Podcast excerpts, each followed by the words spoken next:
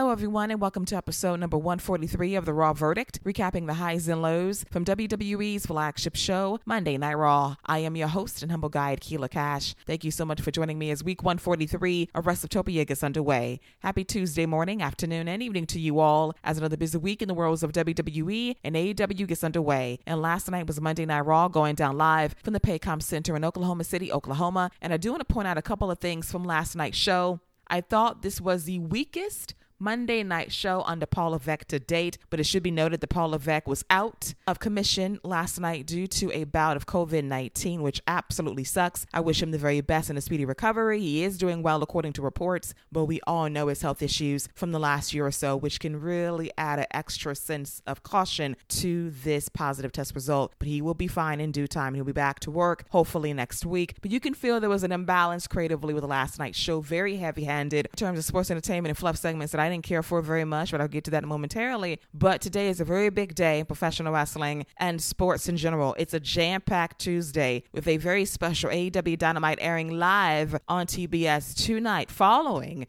Game 5 of the Cleveland Guardians versus New York Yankees going down live at 4:07 p.m. Eastern on TBS. It could bleed into Dynamite around 8 o'clock p.m. EST, we'll see, and NXT will air scheduled at 8 o'clock p.m.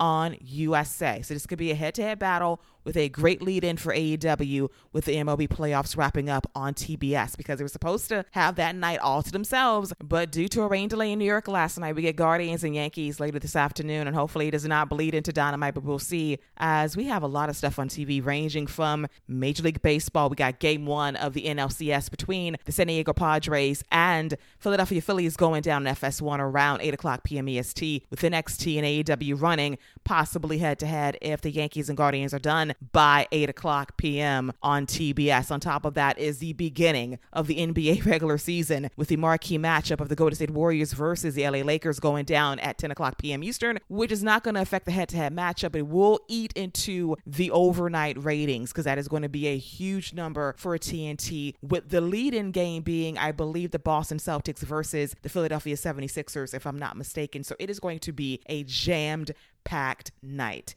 And who's going to win? Wrestling fans, we would hope, at the end of the day, but it is going to be hella competition for AEW and for NXT. If they're able to maintain 75% of their usual viewers, that's a win. So when the numbers drop on Wednesday, please don't freak out if they're alarmingly low for both shows because of the competition. It's a one-week blip, but I did warn last week that the NBA starts today and is going to eat into NXT, Dynamite, and Rampage for the next 7 to 8 months.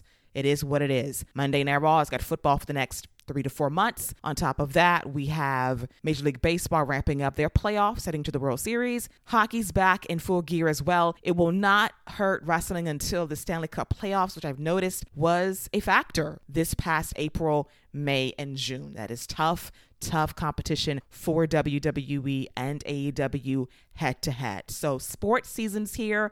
It's going to be a rough go. It will get better for WWE in January. AEW, they held pretty tough during basketball season, beat some games depending on the strength of matchup on ESPN and or TNT, but we'll see how it all plays out in the months to come right here on WST. But enough ratings talk for right now. Let's dive into last night's Monday Night Raw, which is just okay in my humble eyes. It was an all right show for what it was, but the best thing happened at the top of this episode with Bobby Lashley in the ring at the very top of Monday Night Raw, calling out Brock Lesnar for last week's beatdown, which cost Bobby his U.S. championship against Seth Rollins. Brock comes out in his cowboy hat. Cowboy Brock is in the building, and Bobby goes right after Brock, but Brock sends him back first into the ring apron. And then he is trying to F5 Bobby. Bobby escapes, and he's going to slam Brock into the ring post, followed by a spear through the barricade, a spear over the announce table when WWE officials and security tries to break things up. Then he delivers a spine buster that sends Brock through the announce table, which pops the crowd. I think Bobby cashed in 3 ass-whooping receipts in one segment, and I lived to wrap up the opener of Monday Night Raw, and it is official. It will be Brock Lesnar versus Bobby Lashley at Crown Jewel 1-on-1. Should be a really good match.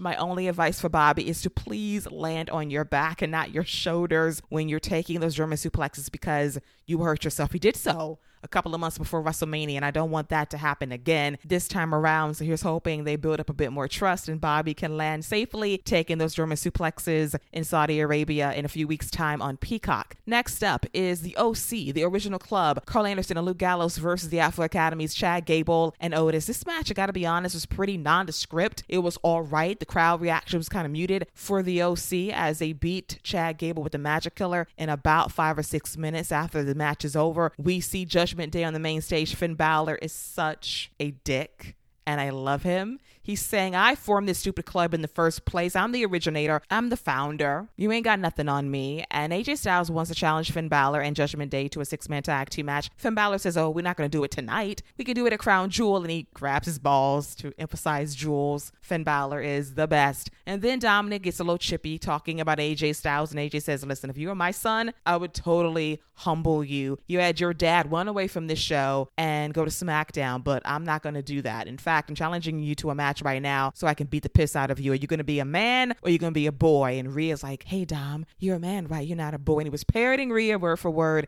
I laughed because she really got this dude by the balls and whipping chains for that matter. And the match is on. Dominik Mysterio versus AJ Styles 1-on-1 around the top of the third hour of last night's show. And this was a fine segment. Judgment Day is great. Finn Balor is the best because he is just so confident in every way, the swagger he walks with, how he talks, how he projects that big dick energy. I adore it. Dominik getting proper heel heat, getting a bit more comfortable in the mic, but his in-ring work is still very shaky, and that was very indicative via his matchup against the legend AJ Styles during last night's show. Next up is the brand new United States Champion Seth freaking Rollins coming out in a bright red suit and those classic Viewmaster glasses from my youth. He comes out there bragging about being in the new champion, telling anybody that didn't root for him to kiss his behind. And he goes into why he tapped out at Extreme Rules against Matt Riddle in their Fight Pit match nearly 2 weeks ago. And he notes that, listen, I had a U.S. title match against Bobby Lashley on Monday Night Raw, and I wanted to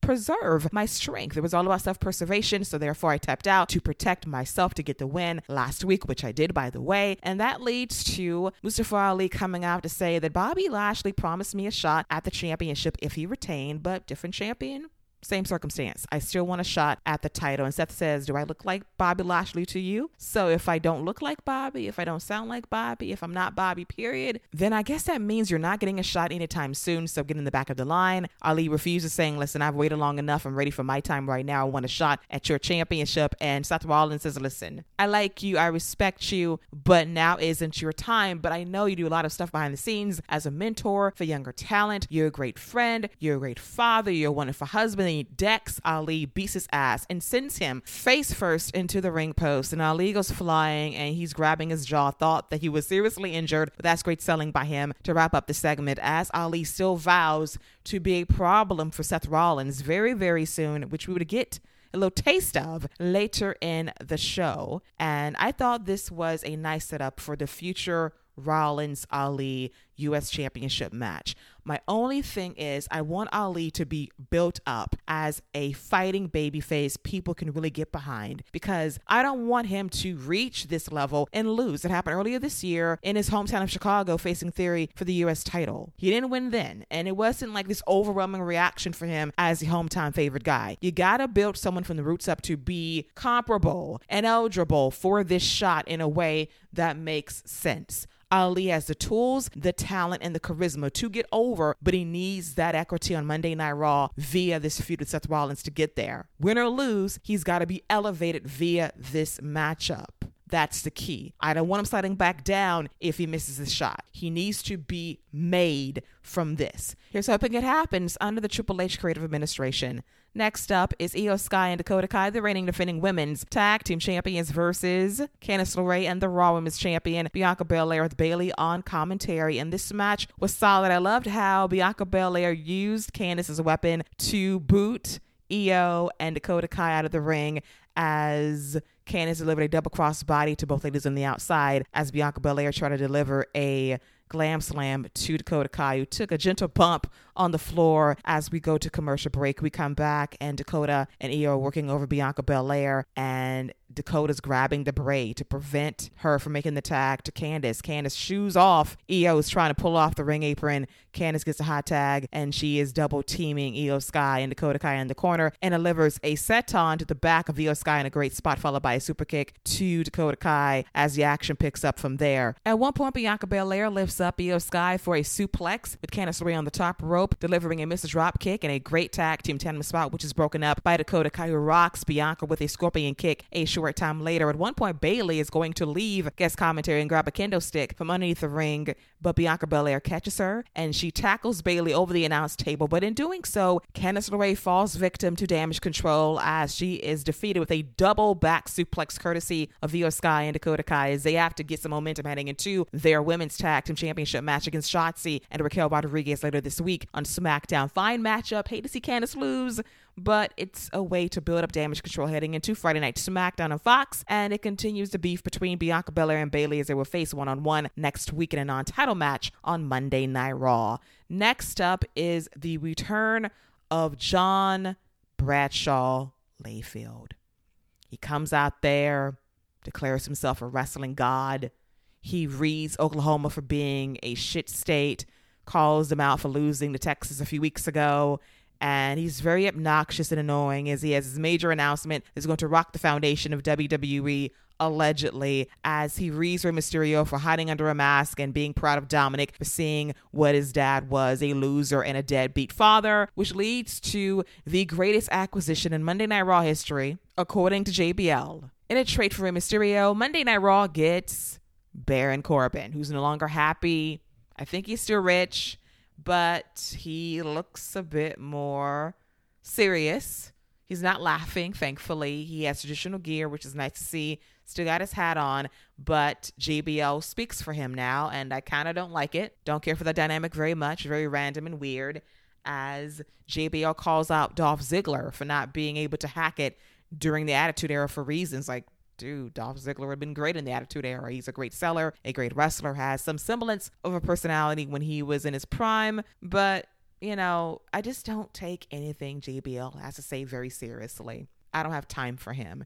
He's on commentary. He's very overbearing and very disrespectful to Kevin Patrick. And he makes allusions to, you're not going to be here long. Like, dude, go away. But thankfully, we got Ziggler versus Corbin. Crowd was kind of dead for it early on. They got into it as Corbin delivered a nice suplex on Ziggler for a near fall early on, but Ziggler comes back with his clotheslines, punches in the corner, and a neck breaker, followed by an elbow drop on Corbin for two. Corbin delivers a nice follow-away slam for a near fall as well. Ziggler is going to counter the end of days into a famouser for two. Lands a zigzag on Corbin as well, but Corbin kicks out and lands end of days a short time later for the win. A good competitive matchup. I do love how Corbin's able to expand his offense because he's really a talented guy when he's able to let loose and do his own thing. And his personality shines bright outside of WWE as well, with his appearances on Up, Up, Down, Down and his Instagram feed cooking Wagyu beef all the time. He's very endearing and funny. I want that a bit more on the main roster because he would click as a nice personality to get behind. And we got glimmers of that via Broke Ass Corbin last year, which is my favorite iteration of Corbin's character until he got rich last summer, and that made me very sad because I like to see Broke Ass Corbin find his way back to the top of the mountain by actually humbling himself for a change, and we did not get that when it counted most via that Broke Ass storyline. And now he's got JBL in his ear. I don't care for that. I just want this guy to be able to break through and find his voice and way on the main roster. It's been what, 5, 6, going on 7 years now. I want him to have something that we can really latch on to. It's never too late to find your true self in WWE, and I hope that Corbin finds that missing piece to truly get over on the main roster when it counts most. Next up is Dominik Mysterio versus AJ Styles to kick off the third hour of Monday Night Raw. This match was kind of a drag, to be honest. AJ Styles was dominant early on. The crowd reaction was so-so. Rhea Ripley threatens AJ Styles to hit her. AJ refuses, and that leads to Dominik landing a crossbody on AJ as we go to commercial break. We come back and Rhea distracts AJ again as Dom lands three amigos on AJ, followed by a senton over the ropes onto AJ for a near fall. AJ does fight back with a gnarly gutbuster to Dominik Mysterio. But as expected, we get shenanigans from Judgment Day and the OC after Dominik lands a tornado DDT on Styles. Styles is going to avoid a 619 and applies a calf crusher to Dom, but Dom is going to grab the ropes to break the hold.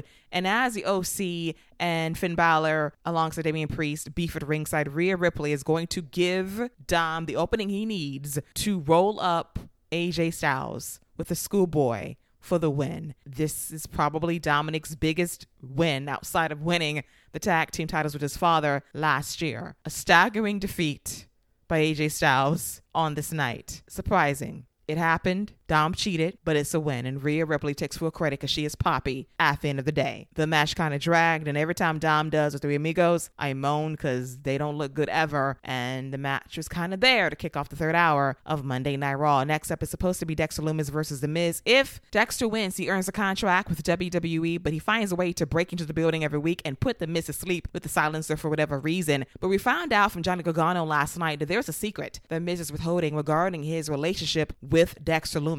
There is a history there. We don't know what it is just yet, but The Miz is spooked by Dexter. He tried to feign a knee injury early in the show by blaming the custodians for mopping the floor and leaving said floor wet for The Miz to slip and fall, but the WWE medical team realized, dude, you were faking. There's visual proof of you not hurting yourself in this building, which leads to The Miz ambushing Dexter Lumis and hitting him with a steel chair on the main stage. But the attack was so shitty that The Miz was hitting the floor and not Dexter Lumis. This sucked. As I mentioned last week, I thought the feud initially was very cute and campy, but now I'm kind of over it, and all we got left is a secret that needs to come out sooner rather than later, with Johnny Wrestling being a sidekick to Dexter for reasons we understand due to Indy Hartwell and their association with the way on NXT OG style, which I greatly appreciate. But as I mentioned last week, this feud has jumped the shark, and now the shark and the cow has jumped over the moon in frustration because this shit sucks and I'm done. Outside of the secret or whatever The Miz is holding back regarding his relationship with Dexter Lumis. Give me that and I might forgive this, but right now I am so over it and I do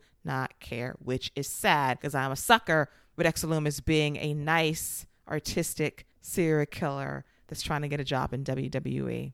Just saying. Next up is the return of Elias, who is now a keyboardist for whatever reason. We have Matt Riddle coming out with bongos, interrupting Elias, and it's just a vibe, a weird vibe that I don't care for as we bid adieu to Ezekiel. Then Seth interrupts the concert as well. And for whatever reason, we got Elias at ringside for this matchup between Riddle and Rollins for the U.S. title as the main event of Monday Night Raw. And this match was good, not great, due to Elias shenanigans at ringside as Riddle locks in a triangle immediately to tap out Seth Rollins, but Seth is going to wiggle out of that, go to ringside, take a breather. And as he taunts Elias at ringside, Elias delivers a jumping knee strike to Seth, knocks his ass out, and you would think that Riddle would be a bit more proactive and quick to get Seth back in the ring to pin him maybe, but no, we go to commercial break and we come back and Seth inexplicably has the heat by delivering a double foot stomp to Riddle while he's in the Tree of Woe.